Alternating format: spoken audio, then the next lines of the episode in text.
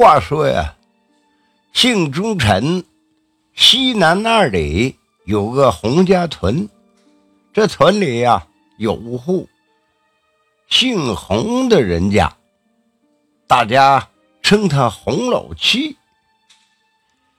他们夫妻二人呐，靠放羊为生，年过半百了，却没有一儿半女。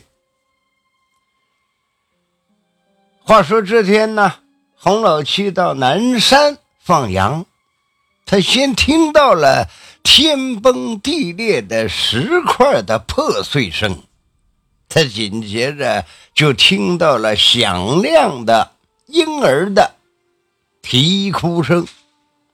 他顺声找去啊，却看见崩裂的石头，在旁边躺着一个男婴。这洪老七呢，见四处无人，他心想说呀：“难道不成这婴儿是石头里蹦出来的吧？也许是呢，也许是老天爷，他看我无儿无女，专门给我送来了子嗣。于是，这洪老七就把这个男婴。”他小心翼翼、急急忙忙的抱回了家，取名红石榴。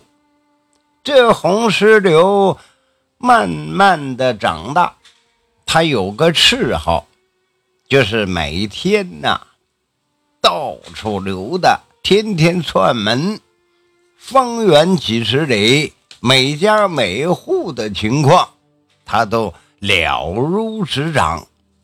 这一天呢，他又出去转悠，这还没有回家呢，就有人找上门来。来人呢是邻村的赵四。这个赵四啊，对洪老七说：“啊，你儿子是贼眉鼠眼的，在我家附近转了一圈我家就丢了一只鸡，这鸡呀，一定是你儿子偷的。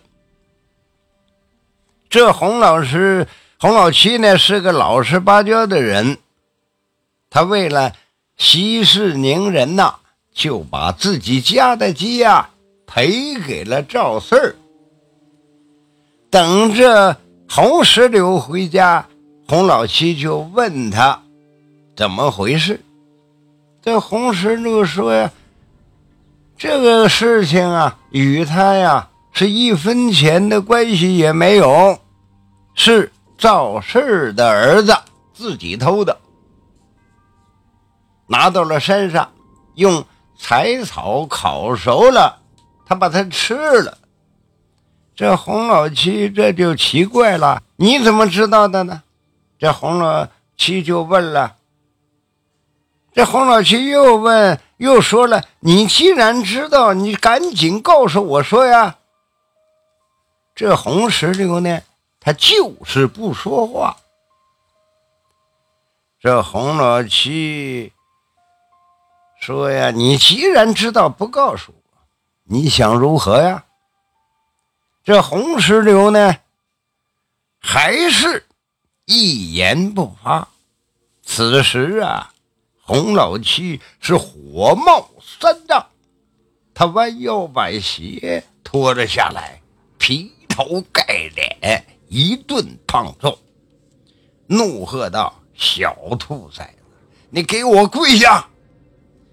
这没想到洪石榴一听跪下，他反而倔强的挺直了腰杆。这洪老七更加生气了。又是一顿暴打，说：“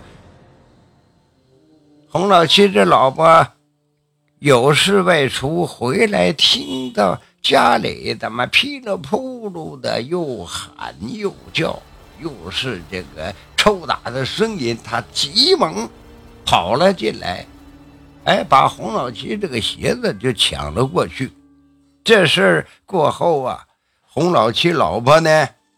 他很是心疼自己的儿子，就对儿子说：“儿啊，你怎么不听你爹的话呢？不肯给他下跪呢？”这红石榴叹了口气说：“呀，娘啊，我爹他受不起我这一拜呀。”这洪老七的老婆就奇了怪了：“儿子跪爹是天经地义，你为什么不能跪啊？”这红石榴啊，低头不语。这黄石榴就长到十四岁了。半夜里呀，他人虽说是躺在床上，可两只脚却不停的乱动。仿佛是在跑步一样，哎，直到五更鸡叫，他才醒来。洪老七以为他是梦游，就请了大夫，开了几副安神药，可是不起一点作用。这洪老七呢，又请了当地的道士驱邪，没有想到这位道士一看这。红石榴在床上奔跑的样子，便起身告辞，跟洪老七说：“呀，令郎所做，非在下能管的。”这洪老七再问呢，这道士便不说话了。这一晃，这红石榴就十八岁了。这洪老七。就让他帮自己放羊。这红石榴呢，一听啊，就摇头摆手。他说：“呀，爹呀，这样，你去磨坊磨碾子下面去取，那里有两贯钱，你拿去用吧。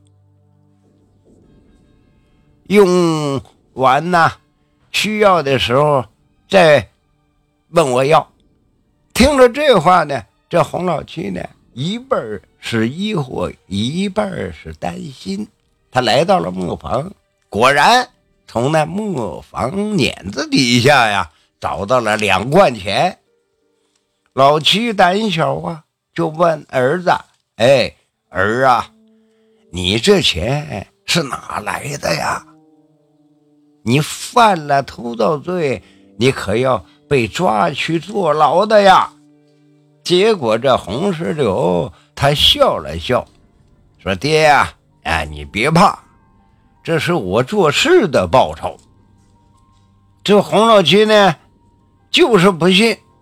哎，你整天不是四处游荡，就是回宅家就呼呼大睡，你哪做的一份活计呀？而这个红石榴啊。只管让他爹放心，只管去拿钱去用。打那以后啊，每当家里没钱用的时候啊，这个红石榴总会指些地方让洪老七去取钱。哎，那个时候啊，呃，田地里头，哎，有时呢。是挂在树枝上，有时候是在这个呃鸟窝里。这一天呢，这红石榴啊到县城闲逛，在饭馆里吃饭的时候，他看到一个老汉手里拿着胡琴，带着一个十六七岁的女孩子在那里头卖唱。这位女孩子一身红衣，长得周正漂亮。过了一会儿啊，来了个纨绔子弟，身后边呢跟着六七个随从。这个纨绔子弟呀，见这女孩子长得漂亮，就动手动脚挑起她。这红石榴看不下去了。上前阻止，那对卖唱的妇女就趁着这个烂哄的机会呀，逃离了饭馆。这纨绔子弟呢，他便迁怒于红石榴，便对手下说：“给我狠狠地揍这个爱管闲事的小子！”这随后呢，他们便把红石榴打的是鼻青眼肿。这纨绔子弟说了：“你知道吗？你知道我是谁？我是县太爷的儿子。你居然有眼不识泰山！赶快跪在我的面前，小子，你记住了本公子的模样。以后遇到遇到本公子，你给我远远的躲开。”这个红石榴啊，被打的躺在地上，但是呢，还是嘴硬。我不跪活人，我只跪死人。我只怕你受不起我这一跪。这纨绔子弟一听啊，以为这个红石榴在咒骂他，于是对手下说了：“我非得。”让他给我跪下，这手下们一拥而上，按头的按头，按腿的按腿，让红石榴给这个纨绔子弟呀磕了几个响头。那第二天呢，在金州城的街头巷尾就传来一个消息：县太爷的公子头天夜里呢。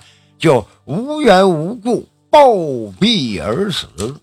他死的时候啊，面目狰狞，身上还有很多鞭打的痕迹。大伙儿呢都在暗地里给他是纷纷的拍手称快，说这是上天长眼呐，为新州城除了一害。这个时候呢。同时就已经回到了家中，他刚到家不久啊，那对卖唱的妇女就找到了家中。原来啊，这对妇女姓姚，女孩子呢叫姚小花，父女俩闯关东逃难，到了此地。